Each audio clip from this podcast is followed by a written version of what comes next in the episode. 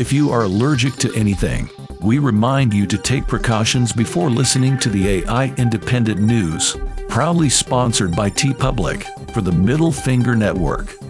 I am your host, Degath. Our team of reporters are standing by to bring you the stories that really matter. Hi, I'm Prisha Dixit, Asian correspondent for AI International News. Hi, I'm Emma Watkins, European correspondent for AI Independent News. And I'm Mark Mercer, and I'll be reporting on crime. Hi, I'm Ingrid Evenson, covering technology for AI Independent News. Hi, I'm Samantha Cohen, and I'll be reporting on the social scene. First up, this special undercover report from India. Prisha Dixit takes up the story. Far from the sounds and smells of the New Delhi streets, in the back lots of the city we find a small to level office building, which currently houses a call center operation. Thousands of calls are made every day to unsuspecting people in countries around the world. These call centers use all kinds of tricks to make the victims pay. Some of you may have even received calls from a call center telling you they are from Microsoft or Amazon, but these call centers are becoming increasingly desperate as their targets become wiser. I have been undercover in one such call center, risking my life to get the story for AI Independent News. I have been wearing a wire and have uncovered several scams that have not been heard of before. One of the staff of the call center agreed to meet with me in private so I could ask him questions. He asked that his voice be disguised. I started by asking him if he feels guilty to scam people. No, I can't feel guilty. I have six children my wife, my mother and father, and my mother and father in law to look after, also goats and chickens. We all live in a one bedroom flat in Delhi. I have barely enough money to pay for food to feed the family. Excuse me, I have to take this call. Aha, yes. What did you say? How much to service the car? You have got to be joking. Well, yes, I know it is a Mercedes, but but still that is way too much money. Sorry, where were we? I continued to ask this man questions about the call center operation and the things they say to get money out of the people they call. Hello there, I am after Mr. Smith. No, I'm afraid he isn't in. Yes, hello, this is Tex Johnston from Skycom, and I am calling you to let you know that we have detected an issue with your internet.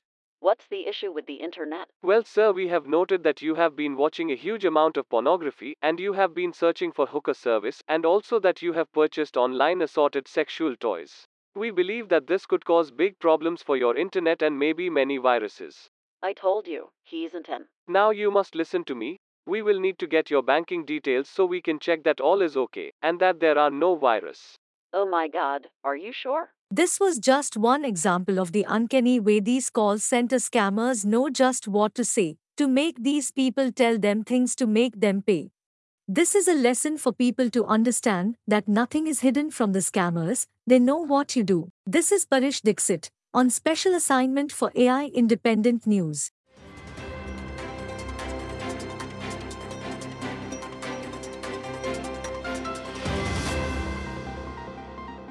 One of the most polarizing and despised leaders of the world right now is Vladimir Putin. Our European correspondent Emma Watkins sat down with Mr. Putin in this one on one exclusive interview for AI Independent News.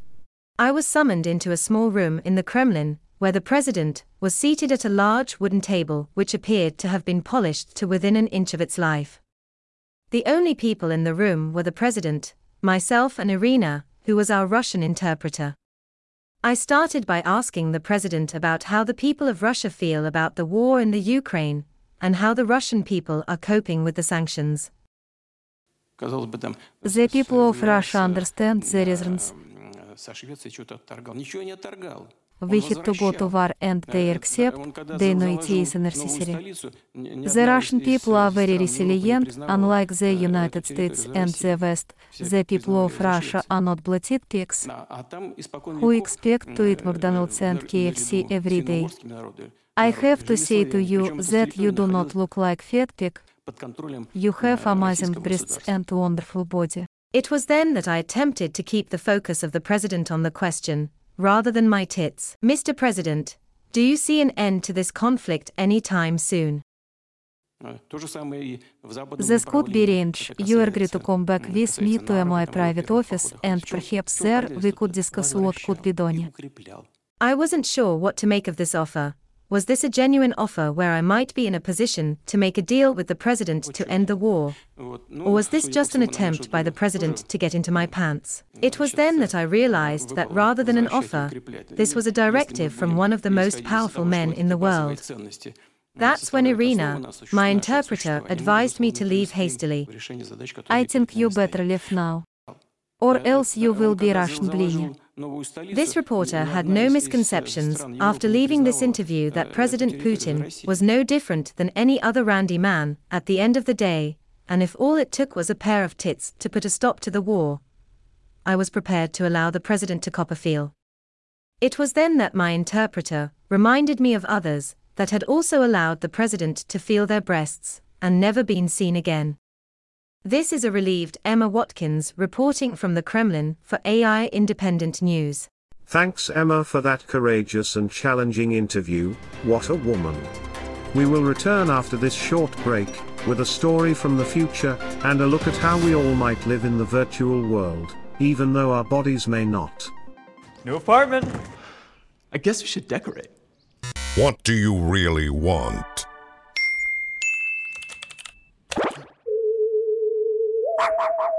Galactic, keep going. Ho ho ho, yeah! Almost there. Wear your personality inside out. Let's play. TeePublic. Welcome back. Our next story takes a glimpse into the future and what may be possible. Ingrid Evenson, our technology correspondent, takes up this fascinating story. A scientist dubbed the world's first cyborg has died aged 64. Peter Scott Morgan tried to become fully robotic to extend his life, after he was diagnosed with motor neuron disease in 2017. Dr. Scott Morgan developed a lifelike avatar so he could smile after his face muscles failed, had a voice box fitted with his own recorded speech, and used eye tracking technology to operate computers, and bought a top of the range wheelchair that allowed him to stand and lie flat. The pioneer also used a catheter and colostomy bag to use the toilet and had his larynx removed so saliva stayed out of his lungs. His family announced his death on his Twitter today. Dr. Scott Morgan was diagnosed with ALS, a debilitating neurological disease that leads to loss of muscle movement. At the time of the diagnosis, doctors informed Peter he had two years to live. Refusing to give up hope, the robotics expert was convinced there was a way to beat the prognosis. Peter felt cutting edge technology could extend his life. Peter's attempt to morph into a cyborg will live for eternity through the many videos and documentaries recorded for prosperity, long after his death. For sure, this is not easy. And I continue to push boundaries to make it possible. For my avatar to be successful, we need to move beyond a manual control interface. Eye control is too slow for my avatar to fully represent the real me. So we need to use AI to set Peter 2.0 free into the world, like a phoenix rising from the ashes. The vision is for the AI to be able to recognize who I'm talking to, analyze our previous conversations, remember the person's views or hobbies, understand the current context, and suggest a sentence for me to kick off the conversation. The AI will be constantly developing and learning. Of course, I need to train the machine learning system on what kind of answers to provide and make sure Peter 2.0 sounds like the real me. And while Peter made every effort to achieve his goal, the ravages of the diseases finally won out. This is Ingrid Evenson for AI Independent News. We now have a bizarre story from New York State, where a man tasered by police was set on fire. For more on this story, here is our crime reporter Mark Mercer. A naked 30 year old man, who covered himself in hand oil and sanitizer, burst into flames after police used a taser on him. The black man named Jamal Jackson had entered the police department and got into a confrontation with officers. Jackson was known to police due to previous encounters, appeared intoxicated, and officers used the taser to subdue him. It appeared that Jackson had smeared a mixture of cooking oil and sanitizer over his body and was holding a Big Jugs adult magazine in one hand and a photo of Joe Biden in the other. It was reported that the man was yelling, Joe Biden is my father, and this is my mother, as he pointed to the woman on the front cover of the adult magazine. The police captain was reported to have said that they had no other choice than to taser the man, not only because he was a potential threat, but also because there may have been a possibility that what the man was saying may be true. The man is now in hospital after catching fire because of the taser contacting the oil and sanitizer on the man's naked body. This is Finger Licking Good, Mark Mercer for KFC News. No, I meant AI, Independent News. Samantha Cohen with our final story for this bulletin, with a story of our times and a prank gone too far. What started out as a fun, innocent public prank has reached epidemic proportions. In 2015, a Viner posted a video where one person shouted, Can I get a Hoya? Meaning, Can I get an oh yeah? Then another person jumped from the top of the stairs onto a mattress screaming, Hoya. The jumper stood up and said, Yeah. Soon after, Can I get a Hoya? caught on. People started to share clips of themselves saying the disruptive phrase in public places. Sometimes people would respond Hoya, but most of the time no one had any idea what was going on. However, the viral phenomena has become somewhat tainted, with videos emerging of this phrase and response being used in extremely inappropriate places. In this example of this prank going wrong, a viral video where two random guys entered a church where a funeral service was being conducted and shouted out this request and response. Let us come before our God in prayer and seek his blessing on our time together. Can I get a Lord, our God in heaven. In another equally inappropriate place, the same two men filmed themselves repeating the questions and the response in a hospital room, which they had randomly selected, which turned out to be where a man was in a serious condition, moments away from death, surrounded by family.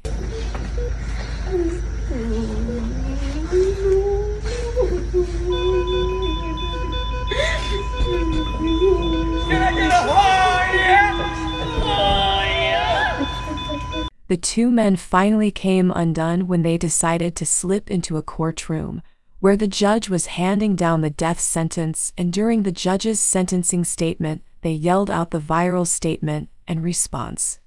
For this crime, the court sentences you to be put to death in the manner prescribed by law. As to count two, you are judged guilty of the crime of robbery. For this crime, the court sentences you. The judge asked that the men be arrested. It is understood that both were charged with bringing the court into disrepute and were sentenced to community service.